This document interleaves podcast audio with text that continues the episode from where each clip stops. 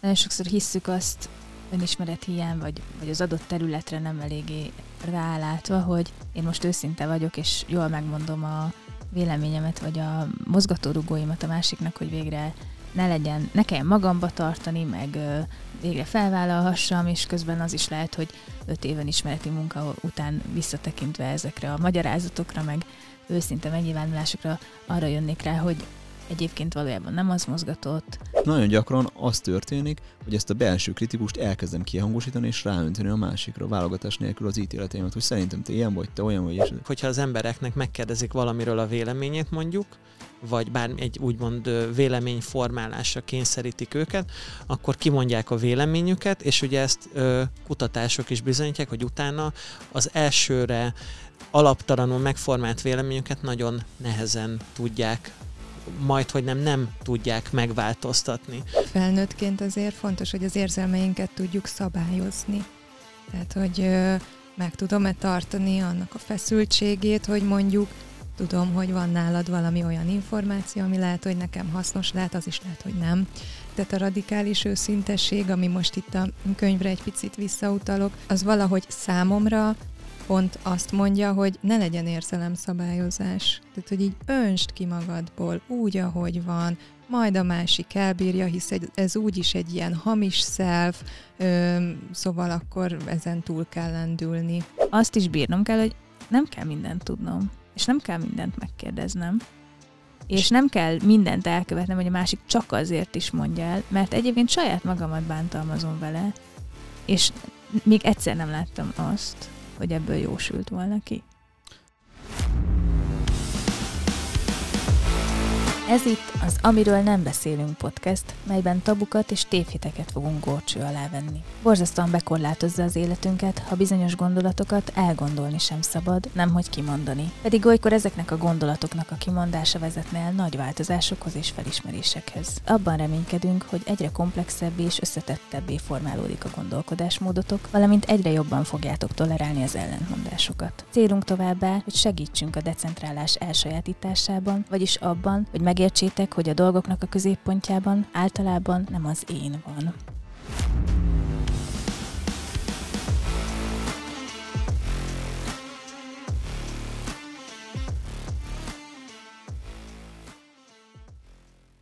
Ha nem vagyok maradéktalanul őszinte, akkor az egyenlő azzal, hogy egyáltalán nem vagyok őszinte, vagy mikortól számít valaki őszintének, vagy úgy is megfogalmazhatnám, hogy a radikális őszintességről lesz ma szó, és arra is ránézünk, hogy az őszintesség megléte hiánya, túlzott megléte, hogyan függ össze azzal, hogy mennyire tudunk intimitást megélni a kapcsolatainkban. És azért merült fel ez a téma, mert igazából Tamás az, aki olvasott egy könyvet a témában, és mutattál nekem belőle egy részletet, amin mind a ketten jól felszívtuk magunkat, és úgy gondoltuk, hogy nagyon jó lenne erről beszélgetni, úgyhogy majd megkérlek, hogy pár mondatban mesélj arról, a, legalább arról az egy ominózus oldalról, ami kiverte nálam a biztosítékot. Minden esetre bemutatnálak akkor titeket, ha már megszólítottalak. Itt van velünk Stekler Tamás, aki transzpersonális coach, Hart Norbert, a Polingvics nyelviskolának a tulajdonosa és az alapítója, és Benke Vali Leria, végül, de nem utolsó sorban, aki szexuálpszichológus. Úgyhogy kérlek Tamás, akkor mesélj nekünk erről a könyvről. Tehát a Radical Honesty az nem csak egy könyv, hanem egy irányzat is, aki, ami Brad Blanton nevéhez kötődik. Ő egy amerikai pszichológus, és a könyv tézise szerinte, hogy gyakorlatilag a társadalmi kondicionálásunkon keresztül, a saját személyiségünkön keresztül, amiket megtanulunk, egy hamis ént veszünk magunkra, és gyakorlatilag az összes pszichopatológia erre eredeztethető vissza, vagy legalábbis a nagy részét erre, erre vezeti vissza, és azt mondja, hogy azért küzdködünk, azért, azért szenvedünk rengeteget pszichológiailag, és szerinte szükségtelenül, mert nagyon sokszor nem azt éljük, ami, a, ami az autentikus én, ami a valódi önmagunk. De a megközelítés, amit ő erre a problémára javasol, az az, hogy, hogy a lehető legradikálisabban legyünk őszinték és kimondók. És én azt gondolom, hogy a könyv bizonyos pontjain arra legalábbis nagyon jó ez a felvetés, hogy elgondolkodjunk rajta, hogy milyen szintű őszinteség szükséges ahhoz, hogy még, hogy már intimen tudjak valakihez kapcsolódni, hogy már meg tudjak nyílni, és be tudjak engedni valakit, és természetesen milyen ütemben, és ezzel együtt mi az az őszinteség, ami pedig már bántó, ami, ami szükségtelen fájdalmat okoz, ami olyan megosztások, amik nem biztos, hogy elősegítik a kapcsolatot, sőt, lehet, hogy inkább távolítanak minket egymástól. És azt gondolom, hogy a, hogy a radikális irányzat, mint általában sehol, én azt gondolom, hogy itt sem működik, tehát mindig valamilyen nagyon extrém felé törekszünk, de mondod ebből... ezt most ilyen radikálisan. Igen, ez, ennek minden iróniájával. Igen. Uh, és amiről konkrétan beszélgettünk, Évi, az egy, az egy checklist, az egy lista az intimitáshoz. És konkrétan itt a Brad Blanton az öt lépést sorol fel, amire azt mondja, hogy a párok ezen keresztül elérhetik a, a kívánt intimitást, közelséget.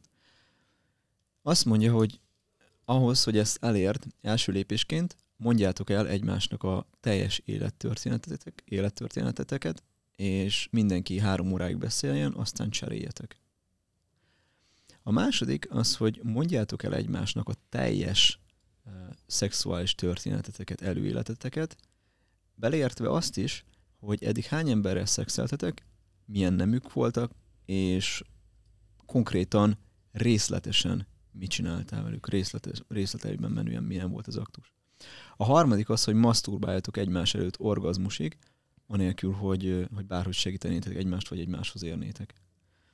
A negyedik az, mondjatok el egymásnak minden viszonyt, vagy majdnem viszonyt, um, álmodozást, flörtöt, amiben részletek volt, amióta együtt vagytok, amióta ismeritek egymást. Az ötödik pedig az, hogy váltva uh, félórás monológokban, ahogy mondjatok el egymásnak mindent, amit utáltok a másikban, amiért nehezteltek a másikra, és mindent, amit értékeltek a másikban. És miután mind a ketten váltva elmondtátok, beszélgessetek az egyes monológiaitokról, amiket megosztottatok még egy fél órán át. Szóval ő azt mondja, hogy ez, a, ez az öt lépés az, ami az intimitáshoz elvezethet minket, és szerintem egy tök jó sorvezetünk lehet a mai témához, hogy, hogy itt gyakoroljuk azt a funkciónkat, amit úgy hívnak, hogy ítélőképesség, és vizsgáljuk meg, próbáljuk meg, kérdezzünk bele abba, hogy mennyi intimitásra van szükségünk az életben, vagy mennyi őszinteségre van szükségünk az életben ahhoz, hogy megfelelő intimitást érhessünk el a kapcsolatainkban, és hogy mi az, ami már, ami már túlságosan bántó és szükségtelen. Erről eszembe jutott két dolog is, hogy nagyon sokszor hisszük azt önismeret hiány, vagy, vagy az adott területre nem eléggé rálátva, hogy én most őszinte vagyok, és jól megmondom a véleményemet, vagy a mozgatórugóimat a másiknak, hogy végre ne legyen, ne kelljen magamba tartani, meg ö, végre felvállalhassam, és közben az is lehet, hogy öt éven ismereti munka után visszatekintve ezekre a magyarázatokra, meg őszinte megnyilvánulásokra arra jönnék rá, hogy egyébként valójában nem az mozgatott, de sokkal könnyebb volt ö, azzal magyaráznom. Jellemzően ez úgy szokott megtörténni, hogy mindent valakire vagy valamire fogok, és sok-sok évvel később jövök rá, hogy hogyan voltam én abban benne. Ezek tök nehéz felismerések egyébként, és én is estem már bele, meg a másik oldalról is megtapasztaltam már, hogy, hogy hittem el olyan magyarázatokat, ami akkor mondjuk nagyon fájdalmas volt, meg nagyon nehéz volt hallani, és sok-sok évvel rá,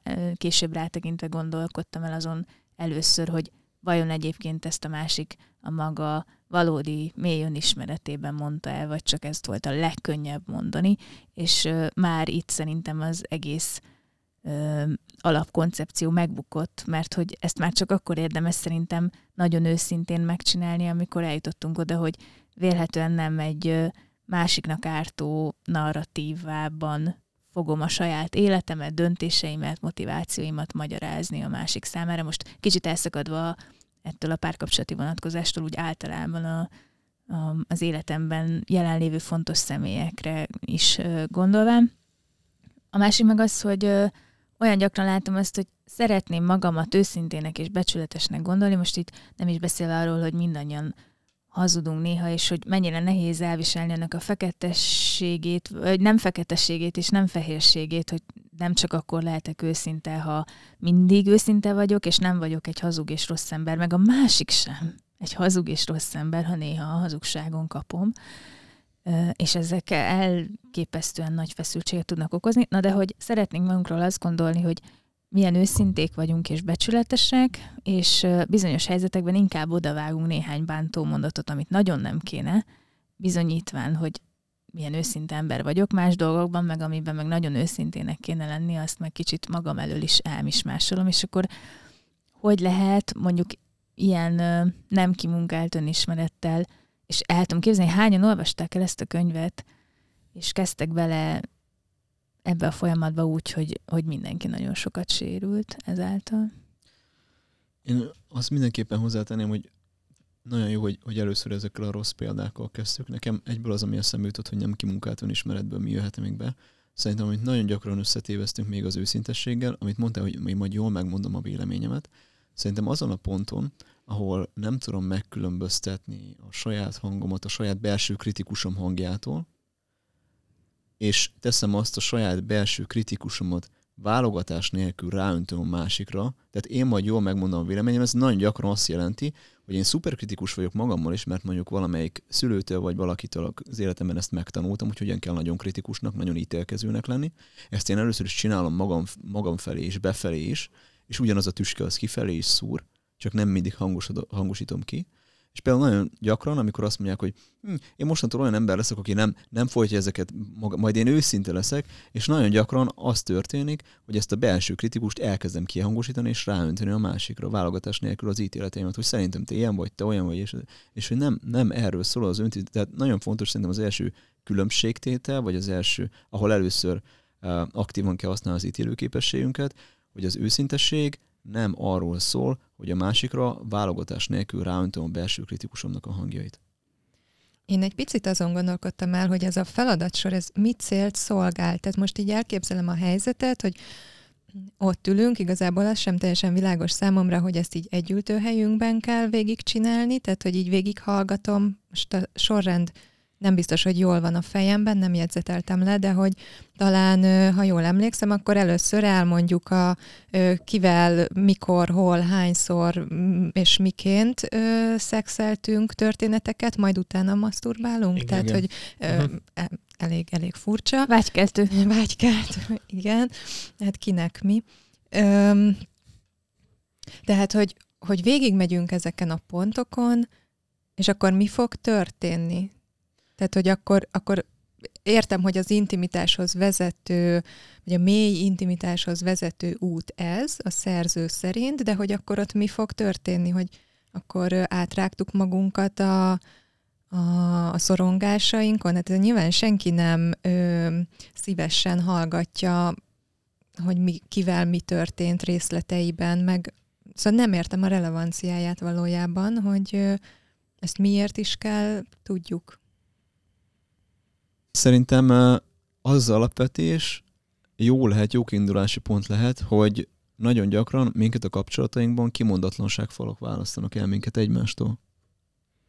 És, de hogy nem minden kimondatlanságfal köztünk, én ezt gondolom. És mi volt a célja ezzel a szerzőnek? Hát én a, ameddig jutottam a könyvben, mert egy idő után már nem, nem tartottam emészhetőnek, de hogy ameddig én jutottam a könyvben, én azt vontam le az alapján, hogy... hogy ő ebben látja a megoldást, hogy teljesen feloldani mindenféle társadalmi kimondatlanságfalat. Az összeset. Szóval szüntessem meg a határaimat.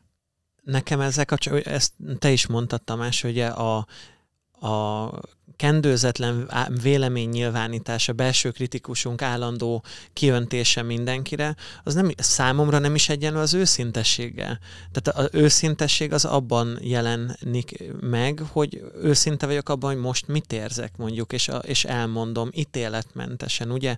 Ö, ez pedig egy kicsit részben, a, amit a könyv sejtett, az meg picit egy ilyen filter nélküli véleményformálás mindenről, a, a, a kritikusunk kiöntése. Lehet hogy, lehet, hogy nem erről van szó, és amúgy biztos benne, hogy, hogy, hogy, hogy ez nem csak erről szól. A másik meg az, hogy azért azt is szerintem érdemesebben figyelembe venni, hogy vannak temperamentumokból fakadóan impulzívabb emberek, akik előbb, ha mondjuk ők nekik azt mondják, hogy legyél radikálisan őszinte, és minden pillanatban mondd azt, amit gondolsz, akkor egy csomó olyan dolgot mondanak ki, amit ha, ha, ha egy picit átgondolná, kiforralná, átértéken, akkor lehet, hogy nem teljesen más jön neki, és ugye itt van egy nagyon gyakori jelenség, hogyha az embereknek megkérdezik valamiről a véleményét mondjuk, vagy bármi egy úgymond véleményformálásra kényszerítik őket, akkor kimondják a véleményüket, és ugye ezt ö, kutatások is bizonyítják, hogy utána az elsőre alaptalanul megformált véleményüket nagyon nehezen tudják, majd, hogy nem, nem tudják megváltoztatni. És hogy én ebben rengeteg káros dolgot vélek felfedezni. Már, már hogyha a radikális őszinteség a, a könyv szerint valóban ezt jelenti, hogy nem csak az érzelmeink állam őszinte megnyilvánulása, hanem, hanem mondjuk a folyamatos belső kritikus kijöntése is. Mm, De lehet, hogy rossz, nem olvastam a könyvet, azért itt egy kérdés is van ebben. Igen, hogy... tehát azt, azt én hoztam be szerintem az őszinteség gyakori félreértelmezéseként, hogy kijöntjük. Igen. Ő nem beszélt erről, hogy, tehát, hogy ezek a pontok közül Aha. egyben sincs az, hogy vélemény. Itt az van, hogy mi történt velem, Aha. én mit érzek, Világos. Tehát, hogy ezekről beszél. Itt a kérdés az, hogy tényleg áthatható ez, hogy mi történt velem, meg miről mit gondolok, uh-huh. vagy mi az érzésem, mivel kapcsolatban. Annyira áthatható és szűretlenül, mint ahogy ezt a szerzőit felveti, hogy átad. És uh, én azt gondolom, hogy, uh, hogy szerintem az egy nagyon jó irány lenne, ha négyen összedugnánk a fejünket, és először is megpróbálnánk azt definiálni. Ez most szerintem egy elég nehéz feladat, de hogy egy kicsit elszakadva ettől, hogy mi az őszinteség szerintetek. Mi, mi, mit, hogyan definiálnátok, ha definiálni kellene? Én már pont ezen gondolkoztam közben, és ar- nekem erre lesz majd egy folytatólagos kérdés, hogy és az, az információ áramlás korlátozása is hazugságnak minősül, vajon? A második kérdésem nagyon jó, igen. hogy ezt mondtad, a második kérdésem pedig az volt, hogy mi a visszatartás. Igen, igen. Nekem az őszinteségről most az jut eszembe, hogy az, amit az itt és mostban érzek, és gondolok, annak a kifejezése. Uh-huh. Empatikus módon. Nekem meg valahogy az igazsággal van összefüggésben, ami már egy filozófiailag nehezen megfogható fogalom, hogy létezik-e mondjuk egyáltalán. Nem hiszem, hogy sok sikert fogunk elérni az életben, ha az abszolút igazságokat keressük, főként azért is, mert nagyon sok ellentmondás is megfér egymás mellett. Ezzel együtt, amennyire csak lehet az igazságra törekvésben megtalálni azt a legigazibb igazságot, amit meg lehet, és arról beszélni, és hogy, hogy mondjuk ebben a folyamatban egy nagyon nehéz dolog az, hogy állomástól állomásra változhat az, hogy mit gondolok arról, hogy megtaláltam ezt az igazságot. És hogy most azt hiszem, hogy megtaláltam, és pár év múlva rájövök, hogy korlátozottan gondolkoztam a témában, mert még nem tartottam ott. És akkor itt hoznám be a diszklémerekkel kapcsolatos ö, egyik meglátásomat. Nagyon sok ö, diszklémert használok, és ezt van, hogy kritikaként is megkapom. Ha meg véletlen nem használnék, vagy ö, valaki nem olvassa, akkor meg, ö, akkor meg a, az szokott egy kritika lenni, hogy ö, miért nem gondoltam erre, miért nem gondoltam arra, az, azt miért nem írtam le, túl ilyen, túl olyan a véleményem, és hogy ö, tényleg törekszem, és azt gondolom, hogy itt mindannyian valamennyire, ki milyen mértékben az már lehet, hogy változó, törekszünk arra, hogy éljünk, és ne visszaéljünk a láthatóságunkkal, és ö, a felelősségünk, ö, azt gondolom, mondhatom talán teljes tudatában bánjunk azzal a figyelemmel, amit megkapunk, és ezért ne bántsunk másokat a tartalmainkkal, valahogy szolgáljuk a, a minket olvasókat, meg minket meghallgatókat a tartalmainkkal, jót tegyünk, átadjunk valamit, amiben mi értéket látunk, és emiatt tényleg figyelni kell arra, hogy ha csak lehet, ne sértsünk meg senkit. És szerintem ez mindannyiunknak nagyon fontos. Ezzel együtt, és akkor szerintem a radikális őszinteség témájába ez nagyon beletartozik, hogy néha fáj, hogy tényleg, hogy hogy nem biztos, hogy ki lehet mondani az igazságot, mert az nagyon bántó, és akkor van, amikor meg nem fáj, mert mondjuk egy egyéni terápiában, ha jól végzem a munkámat, akkor fel tudom azt mérni, hogy mennyit bír el a kliens, és van annak helye, hogy nem most tükrözök valamit vissza, hanem amikor majd el fogja bírni, és ez nem jelenti azt, hogy én nem vagyok vele őszinte, hanem az ő teherbírásához igazítom a, az én beavatkozásaimat, vagy idegen kifejezéssel élve az intervenciókat, és mindezt a social médiában sok tízezer ember figyelmével nem lehet minden egyes ember kapcsán figyelembe venni, hogy akik minket olvasnak, azok az emberek nagyon heterogén csoportot jelentenek tulajdonképpen azzal kapcsolatban, hogy mekkora a teherbírásuk szembesülni bizonyos igazságokkal, és egyszerre van bennem az jelen, hogy nem akarok megsérteni senkit, és hogy néha fáj, hogy emiatt ö, nem minden gondolatom, vagy amit igazságnak gondolok, felvállalható.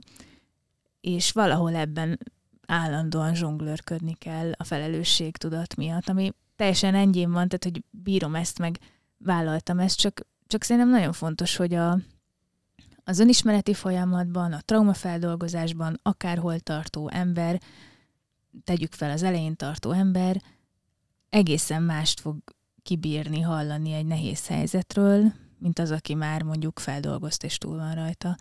És a saját példámból is tudom, hogy hogy sok évvel ezelőtt velem megtörtént nehéz dolgok, vagy párkapcsolati dolgok kapcsán a saját felelősségem vérlázító volt, mikor felmerült, hogy hát na nehogy már. Mm.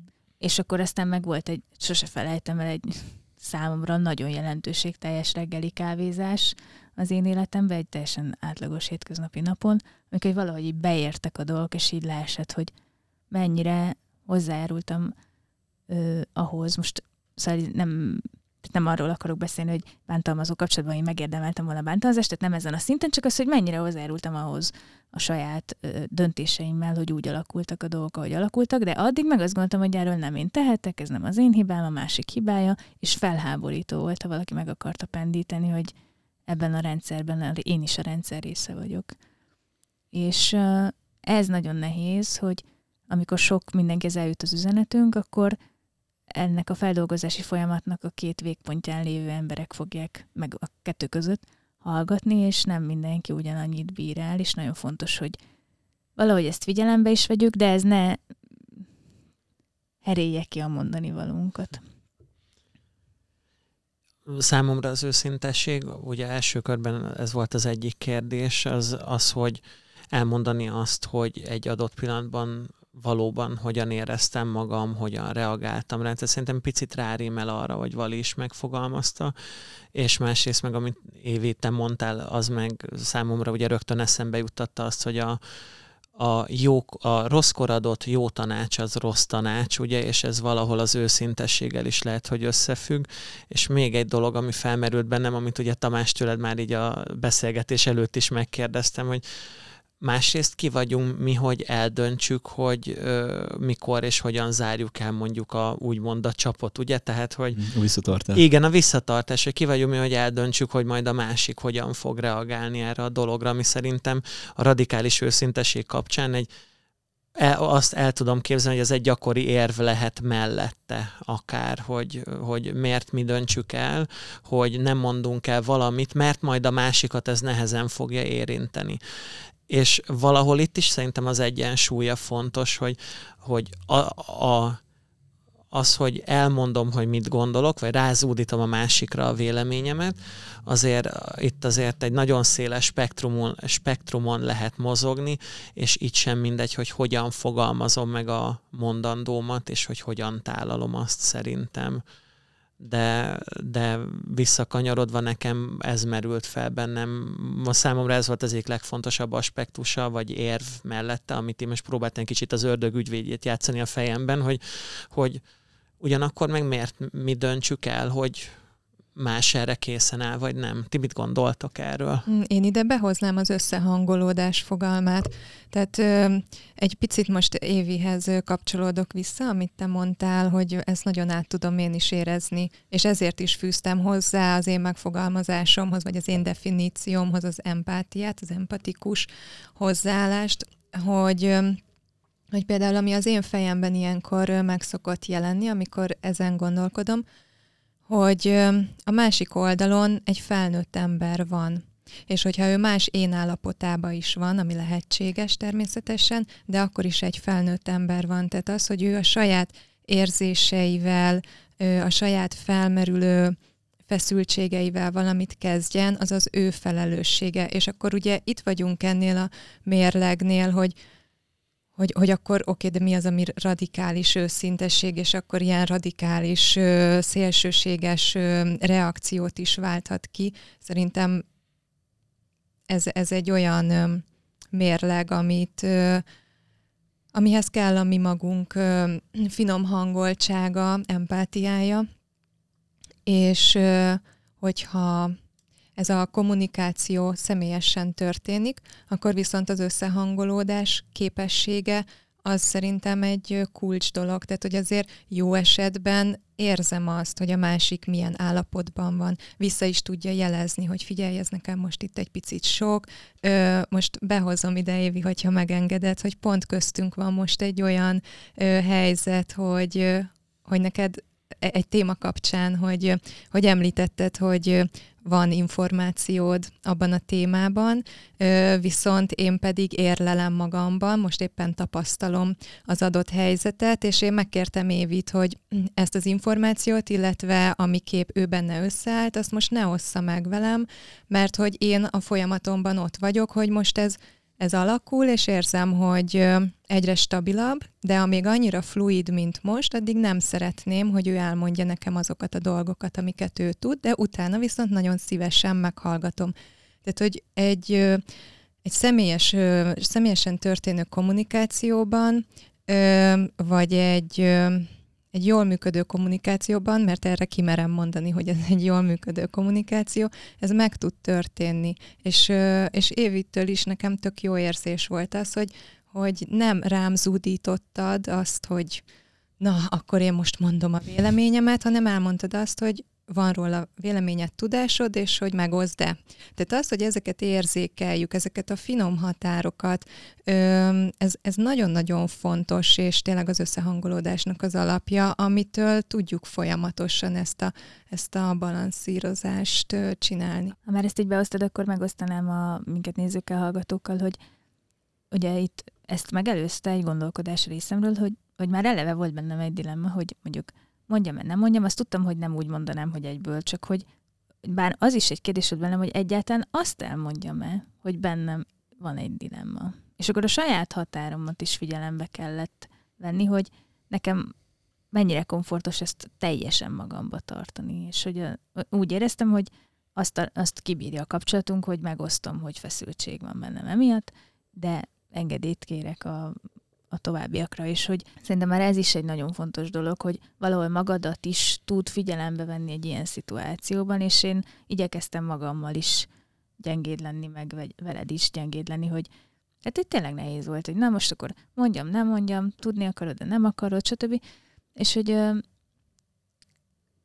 szóval nem, az, hogy nem mondunk el mindent, meg nem mondunk ki mindent, meg nem akkor, amikor először eszünkbe jut, meg mondjuk megrágjuk, meg egyébként valamennyire mentalizálunk, hogy van-e a másik olyan helyzetben, szerintem egy alap elvárható dolog, persze nem történik meg nagyon sok helyzetben, és ezzel együtt egyébként, ha bennem ott van a, a, a tiszta jó szándék, amivel nem, nem ártani akarok, és mondjuk van olyan ismeretem, hogy ezt így tényleg meg tudjam magamról állapítani, akkor valóban a másiknak is felelőssége van abban, hogy azt hogy értelmezi, tudja jól értelmezni, itt is nyitott lett volna a lehetőség, hogy már ezen is...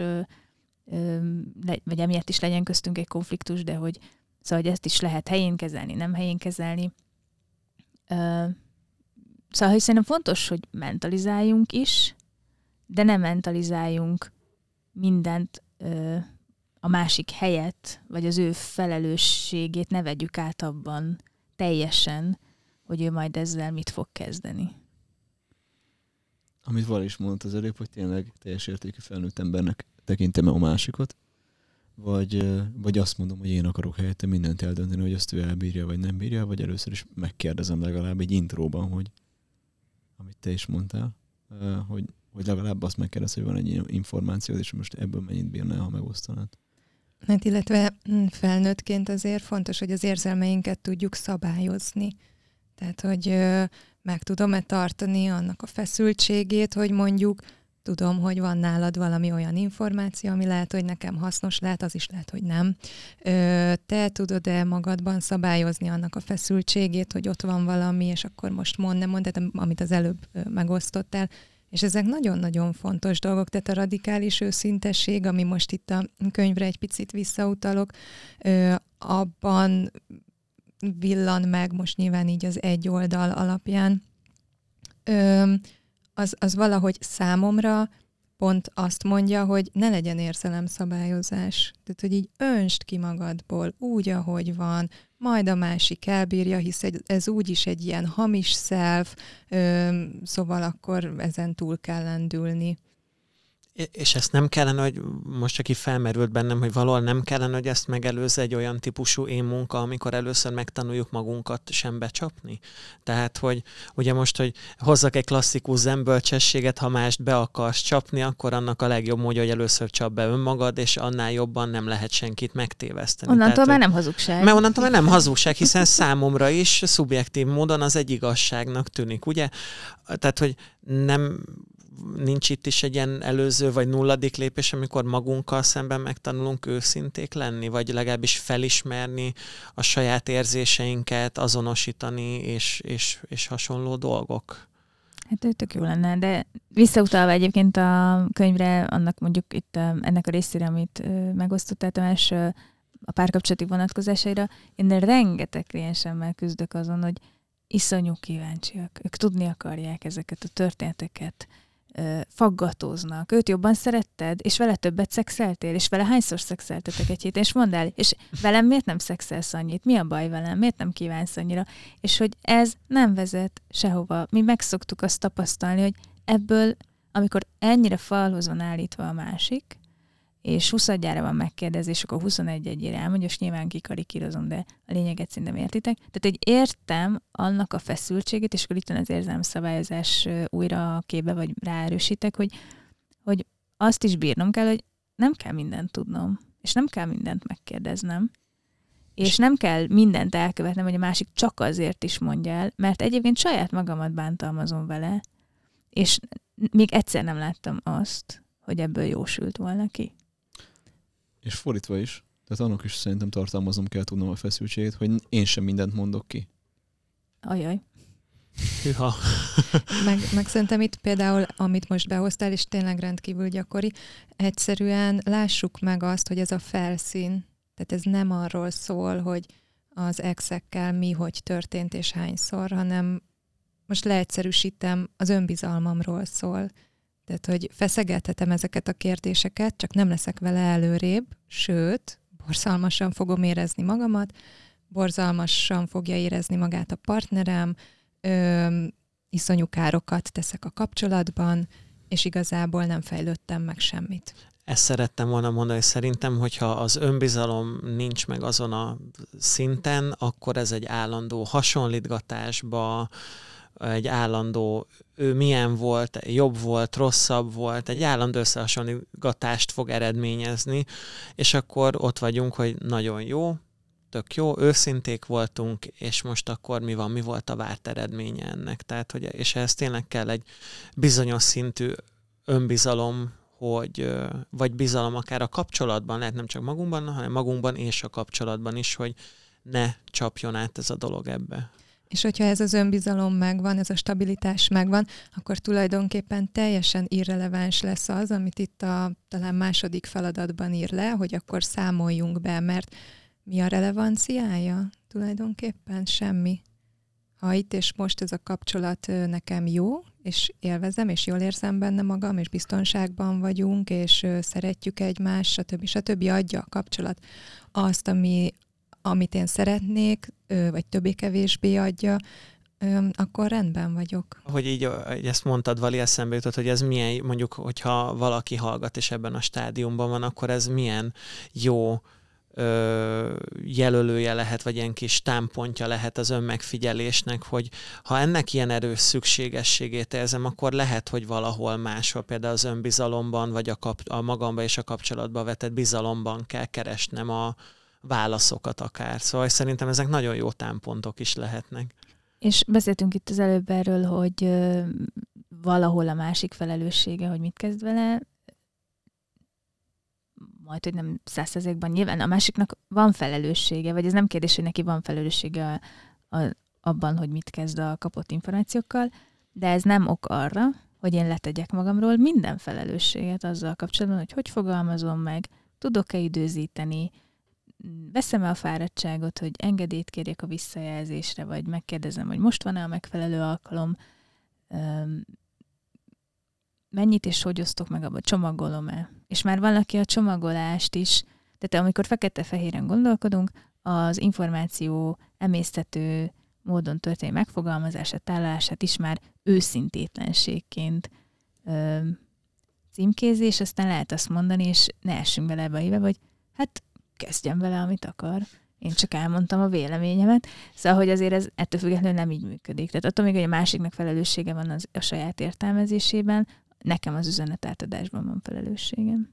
Nekem erről eszembe jut, hogy egyszer egy kurzuson, ahol foglalkoztak arról, hogy hogyan adjunk visszajelzést, ők úgy fogalmazták meg, hogy egy jó visszajelzés az olyan, mint egy ajándék tulajdonképpen, és hogy szerintem ez egy nagyon jó megfogalmazás ennek, hogy, hogy te is mondtad, Évi, hogy először is engedélyt kérünk, és az is lehet őszintesség, hogy őszintén elmondtam, hogy birtokában vagyok ennek az információnak, vagy van erről egy véleményem, van erről tapasztalatom, szeretnéd-e meghallgatni például. És akkor ez rögtön csinál a én csak úgy megmondtam, hogy mit gondolok most ezen, mit kell megsértődni szituációból, egy ajándékot, egy olyan helyzetet, ami kapcsolatot épít, bizalmat épít, szinkront szinkronizál, stb. Itt még van egy csapda viszont, hogyha a másik uh, meg azt nem tudja tolerálni, hogy ne hallgassa meg, akkor hogy, hogy itt nagyon meg kell tanulni befelé figyelni, hogy tényleg készen állok erre az információra, és hogy a kíváncsiság nem újja fölül azt, hogy uh, vagy ne, a kíváncsiság miatt ne csapjunk át abba, hogy igazából nem ez az érdekem, de nem bírom ki, hogy ne kérdezzem meg. Hát ami meg megint csak ugye érzelmi szabályozás. Igen, Igen és, ezt végül is már mondtad, csak elismételtem. És ennek van egy olyan része is, hogy az itt és mostban, mondjuk nem tudom, visszatérek az exekhez, tehát az exekről lehet, hogy az itt és mostban tudok nyugalommal történetet hallani, de lehet, hogy két hét múlva, amikor köztünk valami feszültség kerül elő, akkor eszembe jut az a történet, amit hallottam, és akkor már visszaszúrom, hogy aha, de bezzeg akkor, és ott jön ki a mindenféle frusztráció.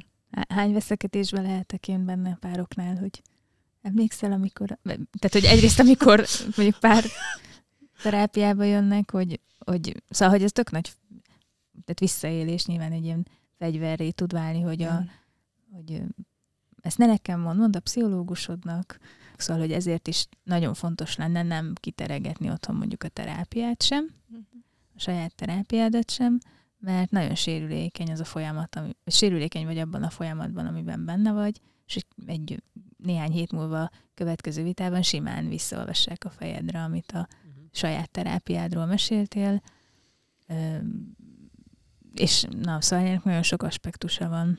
És hogy az is nagyon fontos szerintem, vagy én itt szeretném megemlíteni, hogy az, aki visszaolvassa a fejünkre ezeket a dolgokat, hogy az egy, az egy őrült rossz állapot. Tehát, hogy, hogy ő nagyon rosszul érzi ott akkor magát, és hogy, hogy az, az egy ilyen a tehetetlenség csúcsa általában dűvel keveredve, ami természetes, mert tehetetlenségben azt érezzük, mind a két fél kiszolgáltatottá válik az érzéseknek. Igazából ezt akartam megfogalmazni. Én is gondolkodtam egyébként, hogy mi lehet az őszinteség, hogyha nekem kellene megfogalmaznom, hogyha visszavihetem ez a definíciókényszerhez magunkat, amit én hoztam létre. És uh, én azt gondolom, hogy miről lehet őszintén beszélni. Szerintem arról lehet... Jó, jó, én tudok kapcsolni az, amiket mondtatok, szerintem arról lehet őszintén beszélni, hogy, hogy egy, most mi történik, lehet külső vagy belső esemény. Kettő, mit érzek azzal kapcsolatban, ami kívül vagy belül történik. Három pedig, hogy mit gondolok arról, ami kívül belül vagy, tör, kívül vagy belül történik, és ez már csak azért is nagyon fontos, mert nem minden gondolat igaz. És hogy nagyon jó, hogy beosztod ezt az igazságot, hogy, hogy oké, de akkor mi az igazság, és akkor már filozófiai terepen járunk, ugyanis mondhatjuk azt, hogy hogy az ember egy olyan emlős állat, aki a saját idegrendszer által létrehozott négydimenziós képen trippel mindenki egyénileg a saját világában. Tehát az idegi észlelésünkön keresztül az észlelésünk soha nem közvetlen, és soha az életben nem tettünk meg úgy egy lépést, hogy ezt ne a saját fejünkben tettük volna meg, ne abban a képben tettünk volna meg, amit a saját idegrendszerünk, agyunk és, és egyéb képalkotó berendezésünk létrehozott. Tehát, hogy ebből a szempontból nyolc milliárdan nyolc milliárd párhuzamos valóságban élünk. Azonban ezeknek a párhuzamos valóságoknak vannak keresztmetszetei. Mégpedig ezeket úgy éljük el, úgy érjük el, vagy úgy tudunk ezekhez közeledni, hogy elkezdünk beszélni a közösen megélt élményeinkről, elkezdjük közösségileg megállapítani azt, hogy milyen a zöld. Soha az életben nem fogom tudni objektíven, hogy amit te zöldnek látsz, azt én is pontosan ugyanúgy látom a zöldnek, csak azt tudom, hogy amit én zöldnek látok, azt már a társadalom előtte korábban zöldnek látta, és ezentúl én azt fogom zöldnek hívni. De soha az életben nem fogom tudni, hogy pont ugyanabban az árnyalatban látom. Valószínűleg igen, de hogy érted, mit mondok? Tehát, hogy, hogy nagyon nehéz itt, a, hogy megint, hogy létezik-e objektív valóság ennek a filozófiai kérdésével, küsz, objektív valóság is, ebből kifolyólag objektív igazság létezik-e. De hogy mégis vannak a, a nyolc milliárd párhuzamos egyéni valóságnak meccéspontjai. És ezt a meccéspontot pedig kommunikáción keresztül érjük el úgy, hogy elkezdünk a, a megélt élményeinkről beszélni, megosztani. De azt, hogy... És akkor ebben van úgy, hogy, hogy én is így látom, és te is úgy látod. Szóval vannak, vannak, vannak halmazoknak meccéspontja, én ezt így gondolom. És hogy ami őszinteség az az, tehát amit, amit elmondtam, hogy, hogy tudok arról beszélni, külső vagy belső esemény, ami történik, tudok arról beszélni, hogy mit érzek ezzel kapcsolatban, és tudok arról beszélni, hogy mit gondolok ezzel kapcsolatban, és azt is fontos fejben tartani, hogy nem minden, amit gondolok, igaz. És ami még az őszintességben szerintem nagyon fontos elmondani, és most egy picit jóga filozófiához nyúlnék. A Patanjali a jóga szútrájában ugye megfogalmazta a jámák és a nyámák rendszerét, ami gyakorlatilag ezek ilyen, most mondanám, hogy erkölcsintel meg, de nem moralizál, hanem azt mondja, hogy ha te szeretnéd a saját belső bölcsességedet elérni, akkor ezek jó kapaszkodó praktikák lehetnek a hétköznapokhoz. És ezekben az alapelvekben meg van fogalmazva, amit úgy hívnak, hogy egy olyan dolog, amit úgy hívnak, hogy szatya. A szatya az a kimondás igazmondás elve. Az, hogy, az, hogy nem állítok valótlant. Viszont uh, itt nem csak igazságok vannak felsorolva, hanem ezeknek, az igaz, ezeknek a jámáknak és a nijámáknak van egy hierarchiája is. És a szatya előtt van a, az úgynevezett ahimsa. Az ahimsa pedig a, egy magasabb hierarchiai rend, ami azt jelenti, hogy nem ártás. Az ahimsa a nem ártás. Tehát, hogy hamarabb van az, hogy nem ártok azzal, amit mondani fogok, mint hogy, mint hogy, mint hogy kimondok. És szerintem ez nagyon szépen feloldotta nekem a, annak a feszültségét, hogy mi az őszinteség, és az és egyébként ezt talán Pál Feritől hallottam, és ez, ez nekem nagyon megmaradt ez a mondata, hogy, hogy, hogy beszélünk arról, hogy mi az, hogy kegyes hazugság, de arról meg ritkán, hogy mi az, hogy, mi az, hogy kegyes igazság. És szerintem ez egy nagyon szép feloldás ennek is. Tehát nem az, hogy, hogy tényleg, ahogy te is mondtad, Vali, hogy, hogy empátiával kibélelve csinálom ezt, hogy tudom, hogy annak a másik végén is egy érző ember van, és mérlegelek.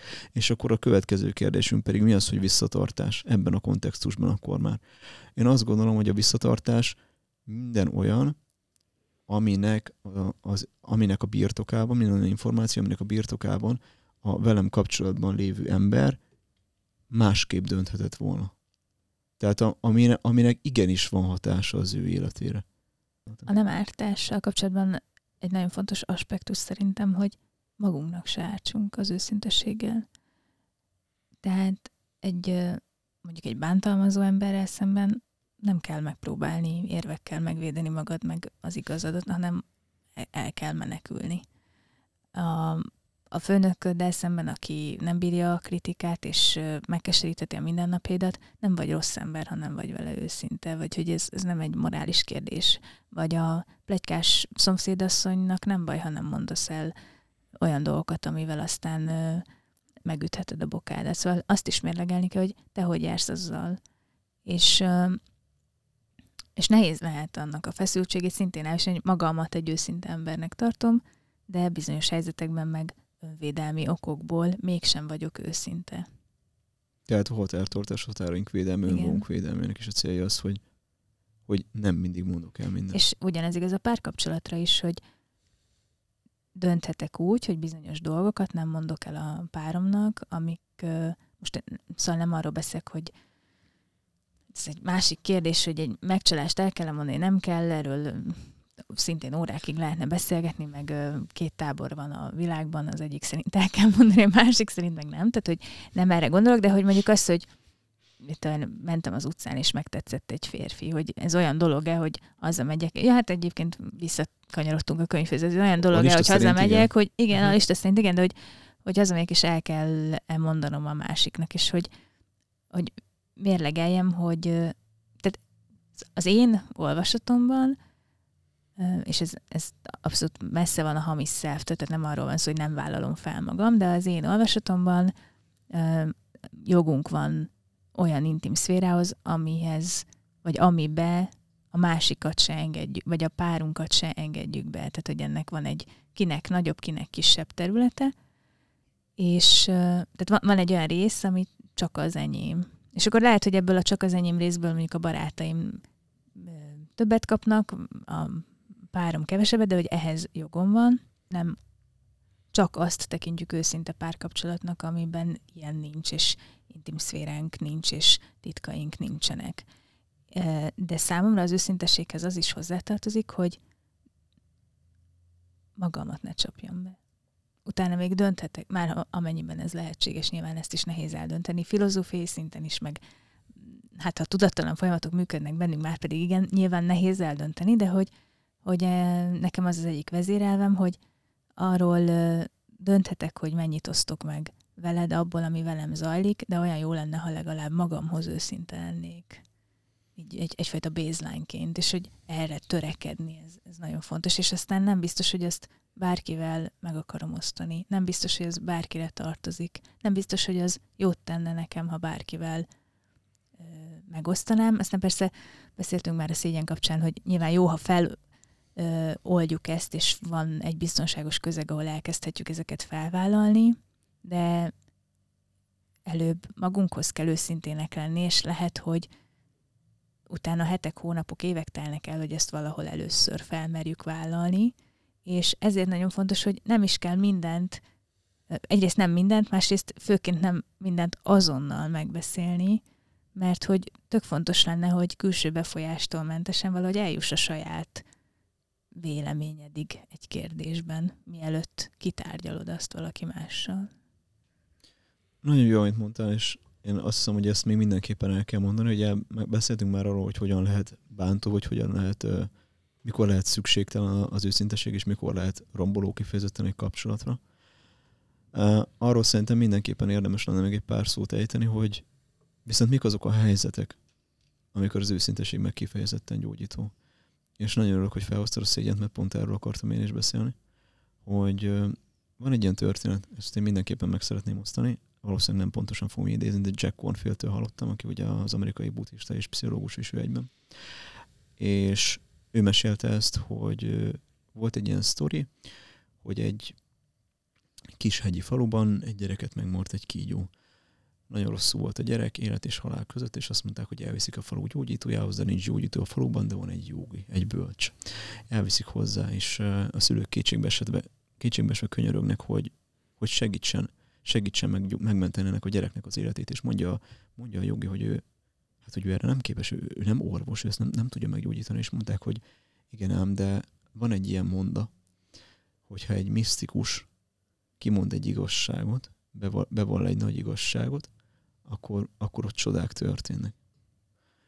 És kérték, hogy, hogy tudná ezt az igaz mondást gyakorolni, ami, ami gyakorlatilag a szátja, amiről az előbb beszéltem a, a jóga filozófiában. És mondta, hogy persze, hát igazából nincs veszteni valójuk. És mondta, hogy rendben, akkor ő most bevallja azt, hogy nagyon úgy tűnik, hogy ő egy tiszta életű ember, és, és úgy el, ahogy egy jóginak, egy bölcsnek élnie kell, de ez egyáltalán nem így van, ő lemegy a, lemegy a piacra, hétvégent ő hazardírozik, ő egyáltalán nem az az életet éli, amit kifelé mutat az embereknek neki, ez a bevallása, ez a megosztása. És amikor ezt kimondta, akkor a gyerek egy picit jobban lett, egy picit kinyílt a szem, és mondták, hogy ha, tényleg történt valami. És mi lenne, hogyha a többiek is megosztanának valamit? És megoszta, azt mondja, hogy jó, akkor, akkor jön az apa. És az apa meg azt mondja, hogy hát, hogy ezt nagyon régóta cipeli már magában, és az, az igazság, hogy ő egy, egy nagyon vagyonos ember, de neki van egy nagyon komoly ítélete saját magával azért, mert neki ennyi pénze van, de ő véleménye szerint egy borzasztó ember, mert, mert soha senki nem segített még, inkább csak kapzs, inkább még mindig csak elvesz, viszont támogatni meg nem támogat egyáltalán senkit abból, amennyi, amennyi lehetősége lenne szerinte, és őt ez nyomasztja. Ezt gondolja magáról. És megosztotta ezt, és a gyerek még egy picit jobban lett. És akkor mondta az anya is, hogy jó, akkor most ő. És az anya azt mondja, hogy hát itt meg már az az igazság, hogy évek óta együtt vannak a férjével, de ő már nagyon-nagyon régóta nem szereti azt az embert, és legszívesebben, legszívesebben lezárna ezt a kapcsolatot, és új életet kezdene. És ahogy kimondta ezt az anya, akkor a, a gyerek teljesen magához tért. És ami szerintem a történet tanulság az az, hogy nagyon fontos igazságok visszatartása, akár magunk felé is, szépen lassan megbetegítheti az életünket. Ugye, tehát ennek, ennek van egy szimbolikája. E, és azt gondolom, hogy ilyen, ilyen a szégyen is, ugye, ahogy a szégyen izolál, ahogy például az is, ami történt velem, nem elég, hogy traumatikus, de még szégyen teljes is. Tehát teljesen lezárom, soha, soha nem leszek ezzel őszintén, és soha nem osztok meg. És éppen ez az, amikor terápiában ki tud jönni például, hogy amikor végre először elkezdek beszélni róla egy olyan helyen, ahol biztonságos, ahol szabad őszintének lenne, ahol ezért nem fog megsérülni. Ott már egyből elkezdődik a gyógyulás. De nagyon sok más kimondás is ilyen, például ilyen, hogy, hogy én már egyáltalán nem szeretnék kapcsolatban lenni, és évek óta erőltetem magamra ennek a hazugságát. És hogy ez is megbetegít. És én azt gondolom, hogy, hogy pontosan ezekről a, ezekről a szituációkról szól ez a Ez a példabeszéd, hogy, hogy nagyon gyakran a ki nem mondás, a visszatartás, az valójában megbetegít minket, és éppen ennek a természetes gyógyíre az, amikor meg végre elkezdünk biztonságos közegben, nagyon fontos aláhúzandó többször, amikor végre elkezdek biztonságos közegben beszélni arról, elkezdem megosztani az én saját traumatikus történetemet, például egy segítőkörben, egy, mondjuk egy anonim alkoholisták csoportjában, vagy, vagy, vagy elkezdek beszélni valamiről, nagyon biztonságos baráti körben arról, amiről azt hittem, hogy szégyellem. Tehát, hogy nem tudom, például, például férfiak között beszélgetni egymásról arról, hogy, hogy milyenek a szexuális tapasztalaték, de nem, nem, a, nem a hencegős formában, hanem hogy, hogy mi, a, mi a helyzet az erekcióval. Ő, milyen tapasztalataik voltak már így, mi a helyzet, amikor, amikor stresszes volt, amikor úgy érezte, hogy nem tud úgy kapcsolódni a testéhez, milyen megélései vannak.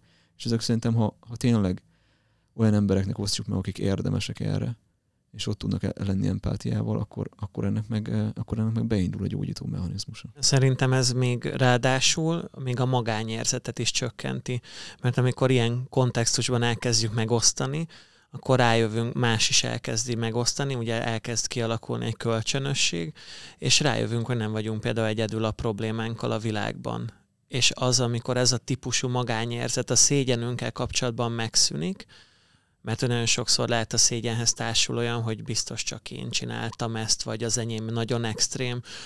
A, amikor az őszintesség ezt feloldja, és ez a, a szégyenhez kapcsolódó magányérzet feloldódik, annak szerintem megint csak iszonyatos gyógyító ereje van. És egy másik, egy picit szerintem lehet, hogy ö, triviálisabb, vagy egyszerűbb megnyilvánulása az őszintességnek, a magunkkal való, magunkkal szembeni őszintességnek például az, hogyha van egy célunk, Amit, amire, amiről kiderítjük az én munka során, hogy ez valójában nem az én célunk, hanem ez egy valaki más által ránk erőltetett cél. Tehát most erre hozok egy nagyon-nagyon egyszerű példát a nyelvtanulásból, hogy valaki azt mondja, hogy ő neki meg kell tanulnia egy nyelvet. És a folyamat során rájövünk, hogy de ő igazából nem akar erre időt szánni. Ő igazából erre nem, ő ezt nem is szeretné valójában elérni, és ebben meg az a nagyon érdekes és, és gyógyító, hogy amikor rájön erre, és az ezáltal felszabaduló mentális energiáit elkezdi annak dedikálni, amit valóban szeretne csinálni, akkor elkezd egy iszonyatos változáson átmenni. Tehát ugye elengedi azt, hogy, hogy nekem erre nem kell, és, és megszűnik az ostorozás, és ugye ez rengeteg óriási mentális kapacitást von el a, a teljes kapacitásunkból. És amikor az őszinteségen keresztül ez feloldódik, és át tudjuk ezeket allokálni arra, amit valóban szeretnénk, akkor annak iszonyatosan életünket előre lendítő ereje tud lenni szerintem. Csak ezzel kapcsolatban, ami eddig elhangzott, nem szabad beleesnünk abba a csapdába, vagy hibába, nem tudom, hogy fogalmazzam meg, hogy mostantól akkor mindent kimondok, ami eszembe jut, meg amit gondolok, nehogy megbetegedjek. Tehát, hogy azért nem, nem, nincs ilyen egyenlőség a kettő között, és nem érdemes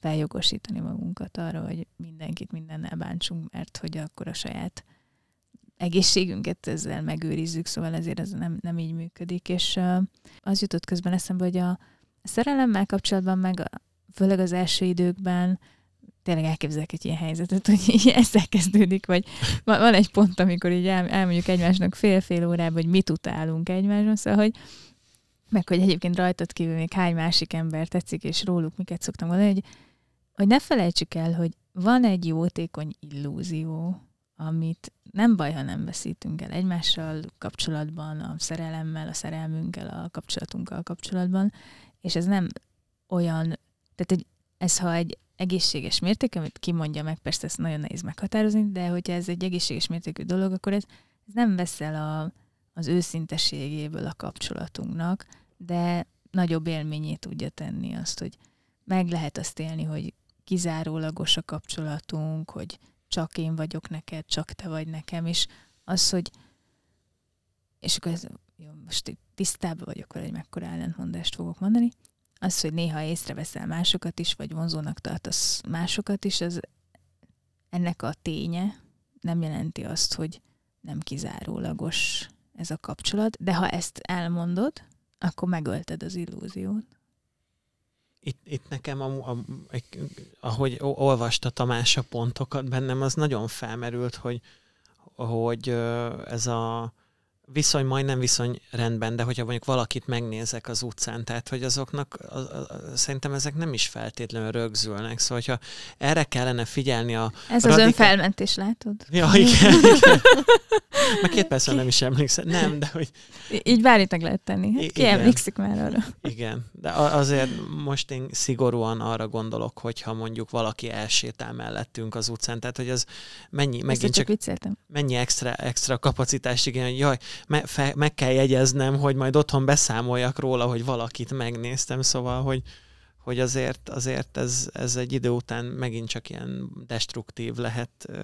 Másrészt meg tényleg tudom, hogy erre már kitértem, de én itt, én itt megint szeretném a temperamentum figyel, temperamentumra felhívni a figyelmet, hogy aki alapvetően alkatilag impulzívabb, mindegy, hogy ez most azért, mert nem tudom, figyelemhiányos vagy, vagy a érzelmi regulációja, a szabályozása nem olyan teljesen mindegy, mi az oka, hogy ott meg érdemes tényleg arra figyelni, vagy hangsúly, hangsúlyt fektetni arra, hogy tudom magamról, hogy én impulzívabb vagyok, akkor ö, mielőtt véleményt formálok, mielőtt az igazamat, ugye az igazamat, vagy az őszintességemet, őszinteségemnek teret adnék, inkább átgondolom azt, hogy, hogy mit fogok mondani, hogyan fogom tálalni. Tehát, és itt szerintem ebben abszolút nagyon fontos paraméter a saját temperamentumunk, ami emberről emberre eltérő.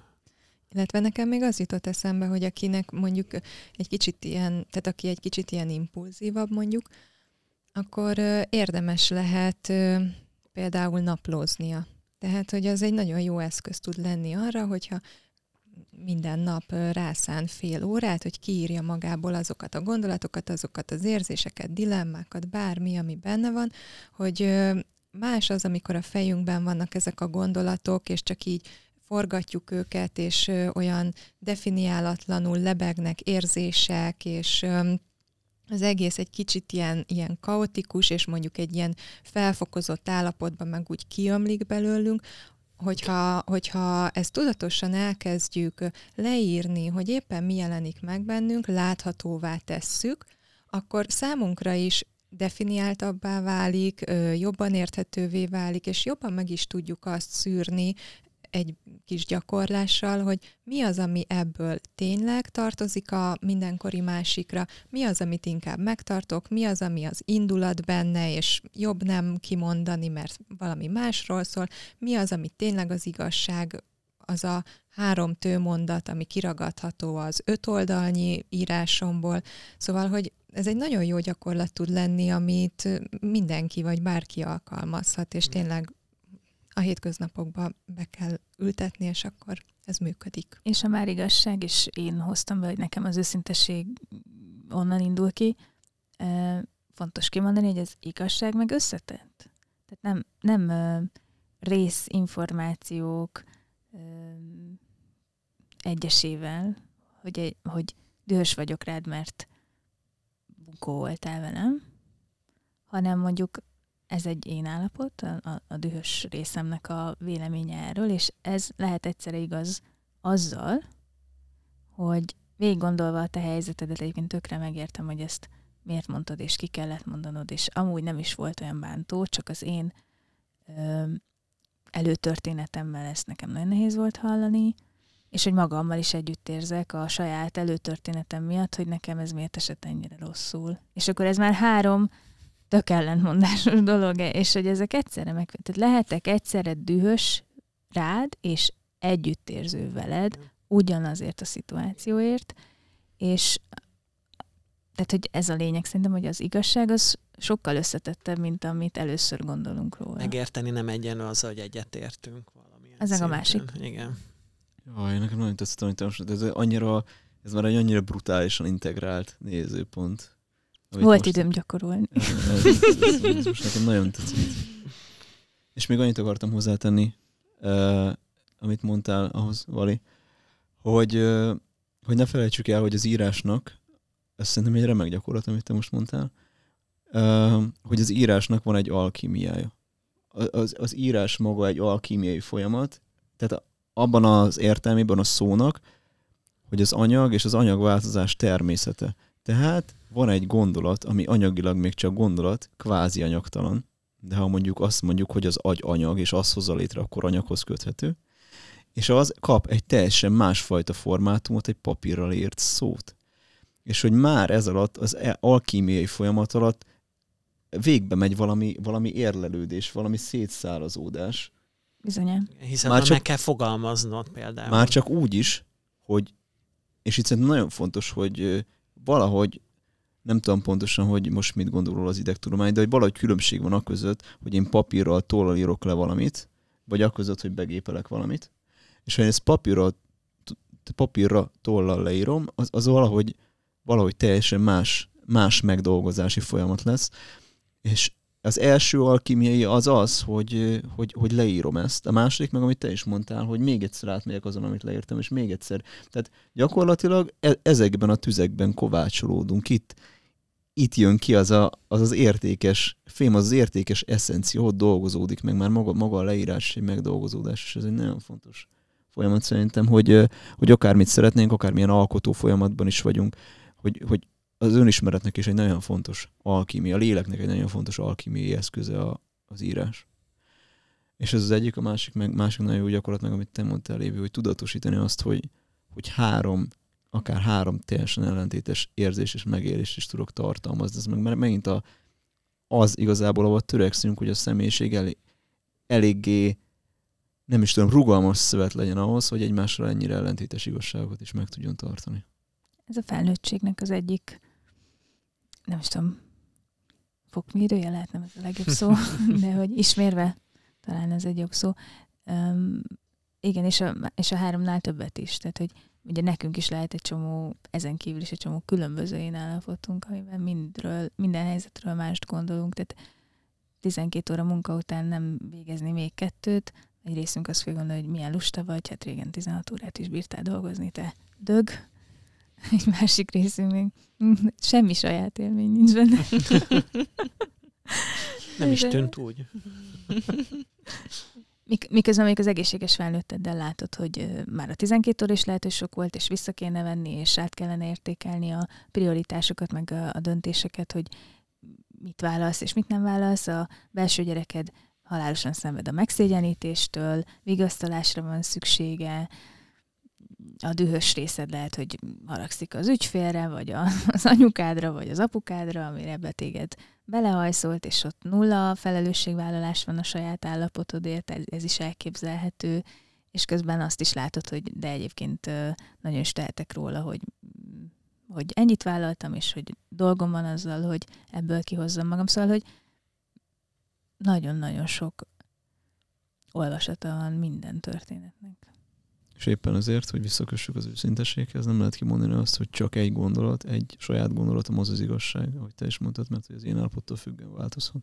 És ezeket kell egybegyúrni, és ezért ö, ö, is jött létre, majdnem minden részben mondok egyet, de hogy itt is hely van, ezért is jött létre ez a podcast, hogy szokjuk annak a gondolatát, vagy aki szokta eddig is már, és szokva van vele, a, az így ö, egyszerűen csak élvezze ennek a helyzetnek a az összetettségét, hogy mindenről nagyon komplexen kell tudnunk gondolkodni, vagy érdemes gondolkodni, mert,